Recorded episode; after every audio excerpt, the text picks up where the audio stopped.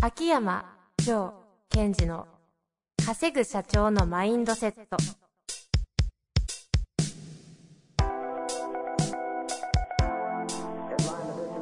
なぜ一流の経営者たちはぶつかる壁を次々と越えられるのかそこに隠されたマインドの正体ポッドキャスト「稼ぐ社長のマインドセット」は上場企業から中小企業までエグゼクティブコーチングトレーナーとして人材開発を行ってきた秋山城賢治が経営や人生で役立つマインドの本質について分かりやすく解説します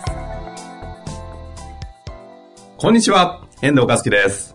秋山条件時の稼ぐ社長のマインドセット。秋山先生、本日もよろしくお願いいたします。はい。よろしくお願いします。 なんで笑っているんですかやいやいやいや。今、ふと遠藤さんの方見たら、はなんか、夏だな、みたいな格 好が。な、あ、服ですかか っこいいですもんね。なんか、DJ みたい。 ?DJ、は、それ初めて言われましたね。お前やる気あんのかってよく言われますけど。なんか音楽のプロデューサーみたいな格好だから。あ、今俺ヘッドホンしてるんヘでッすか。ドホンしてるし。非常に苦手な分野ですけど。見見ながらニヤニヤしてました。あの、ハワイ、ハワイ風に変えたんですかっていうのはよく言われます。確かにハワイ風ですね。これあの、大久保先生と一緒に収録すると、うんうん二人で同じような格好して て、俺ら何してんだろうね、みたいな。いやいや、あ今日も暑いですもんね。暑いですね。34度らしいですよ、今日。いやー、チャレンジです、チャレンジ。チャレンジですよ。秋山先生、常に長袖ですし、ちゃんとなんかね、しっかりベストとか何かしら着るじゃないですか。。あー、まあまあ、ちょっと、まあ、イメージ的にもね はい。わかんないけど。ブランディング ブランディング。 え、ウォーキングするじゃないですか。朝ね朝。はいまだやってるんですかあの、最近は、ちょっと、6時台暑いんで、 ?6 時でも。うん。まあ、ですよね。だからたまにあ、夜とかやりますね。うーん。ただね、朝、それでもね、おばあちゃん元気。ウォーキング。歩いてます。うん。でね、何がいいかっていうと、こう、おばあちゃんたち歩いてるでしょ歩きながら、人の悪口を楽しそうに言ってる。 朝から。朝から元気っすね。でもね、あの、人の悪口を言ってるんだけど、こう、楽しそうに言ってるんですよ。ああ。しん、なんか、辛辣じゃなく。あれは健康にいいでしょうね。ネタですからね。ゴうシ そうそうップみたいなもんですもんねうん。聞いたーってやつですよね。 そうそう。だからこう、そう、本当にその会話を楽しむために、たまたま嫁がとか言ってるだけで、まああれはあれですごいいいなと思いましたね。あの今、すげえ大変な ことになってるんです けど。気なんか今づきました 気づいた。すごい、不 あの思議な顔して た。秋山先生がですね、最近あの流行ってる、なんですか、タピオカを、はいはい。今日朝ね、ちょっと私、買ってきて、買ってくださって、ええあの、差し入れいちょっといただいたんですけど、今普通に飲もうとした ら、あの、タピオカがボーボーボーってやって きて、喋れねえみたいな。ちょっと一瞬テロりましたね。あ、びっくりしました。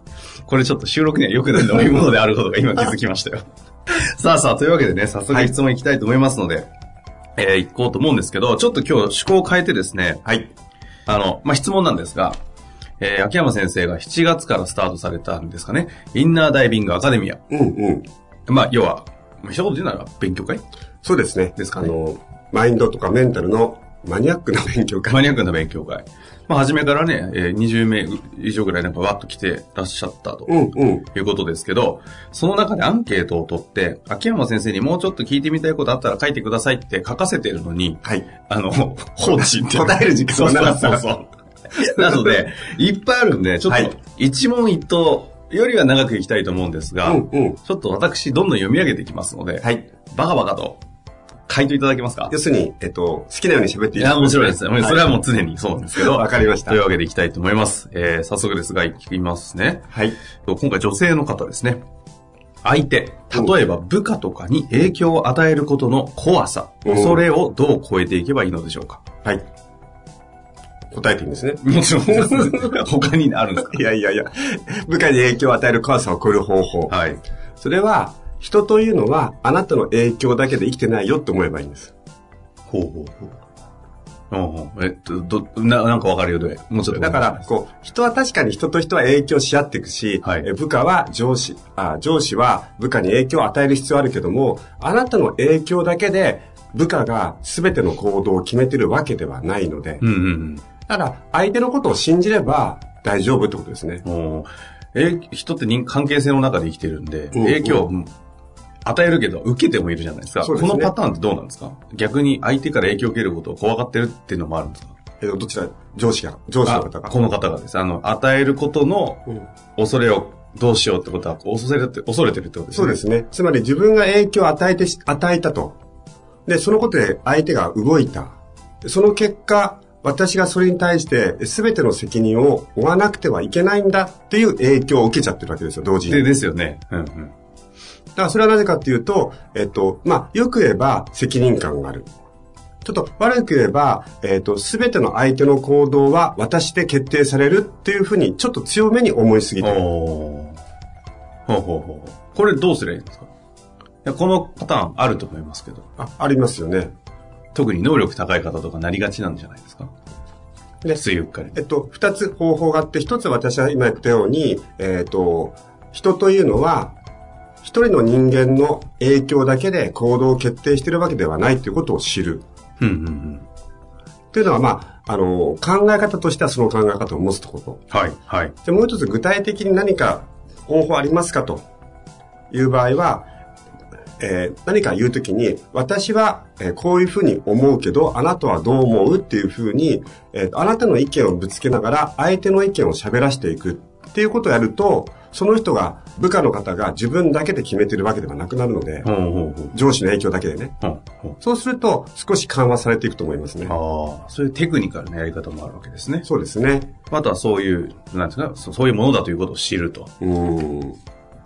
でも、ぜひこれは、あの、影響を与え合ってるんだってことを、やっぱ知るってのは重要ですよね。うんうんうん。まあでも、影響を与えるのも、受けるのも怖いですよね。と同時に、人間は影響を与えながら、チームとして成果を出していくものですから、うん与え合ってるっていうふうに思えばいいんでしょうかね。なるほどです、で、ま、た、その二人だけじゃないじゃないですか。はい。朝起きて、えー満員電車に乗ってると嫌な気持ちになって、それも影響を受けたまま会社に出てるかもしれないし。確かにね、悪口言ってる朝からのおばあちゃんの ね、話聞いて、いい影響を受けてるそう秋ですね山先生が目の前にいるわけですもんね。はい。なるほどですね。またそういうことですね。さあ、次行きたいと思いますが、これすごいシンプルですよ。感覚の作り方。めっちゃ乱暴ですね。感覚の作り方教えろと。なんでど感う、覚どういうことなんですかね。あいやこれはあれですよ。はい。その、人間の結果は感覚から作られてるという私の話をとてもよく理解してくれてる。うんうんうん。でも作り方はわからないってことですねそうですね。で、まずリスナーの方に確認ですけども、人間は、えー思考から行動を作り結果を作るけど、その思考を作ってるのは感覚なんですよと、ステートなんですよということ。じゃあその感覚の作り方、そうですね。じゃあですね、ちょっとお高いお寿司屋さんに行く。おうえ、それ何の感覚を作りに行くんですかま行ずってる、の感覚を作るというよりも、感覚を作るということは、感覚を味わうっていうトレーニングをするといいんですね。はいはいはい。ですから、えーちょっと高いお寿司屋さんに行くじゃないですか。うんうんうんうん。そうすると、まず、あ、今自分はお寿司屋さんに来てるんだなってことを自覚して、で、お寿司を食べながら、こう、いや、このお寿司お高いんだけど、どういう味するんだろうなみたいなことを一生懸命取りに行くことができるじゃないですか。はいはいはいはい。で、これをトレーニングしとくと、じゃあ、えー自分がムカついたとか、じゃあムカついたって、そのお寿司を食べてるかのようにね、胸がどういうふうにムカムカするんだろうとか、逆に、えー、そういう嬉しい時、嬉しいってどういう感覚なんだろう、胸がワクワクするってどういう感覚なんだろうってことがトレーニングできるので、うん。でね、ほら、まあ、たまにかしょっちゅうかわかりませんが、遠藤さんとご飯行くじゃないですか。はいはい。遠藤さんご飯食べる時の感覚取るの超うまいっすよね。まあ食べるの好きなんでね。で、こう、お寿司屋さんと行くと、ずーっと無口じゃないですか。で、ちょっと話しかけるとなんか、もう無視されてる。 いやいや、それ、それあの、ちょっと問題じゃないですか。いやいや先生を無視すんじゃねえよみたいいな。やいや、でも、そういう、でも、結局、あの、あの時私もそういう時思ったんですけども、その、今、どういう感覚かを感じるっていうのは言い換えるとまさに味わうということなので、感覚を。うんうんうん。だから、その、まあ、お寿司屋さんでも、どこでもいいんですが、ご飯屋さんに行って、この味はどういう味なんだっていうのを味わう練習をすると、その、嬉しい感覚とか悲しい感覚っていうのを味わうのがとてもうまくなるので。ああ、なるほどですね。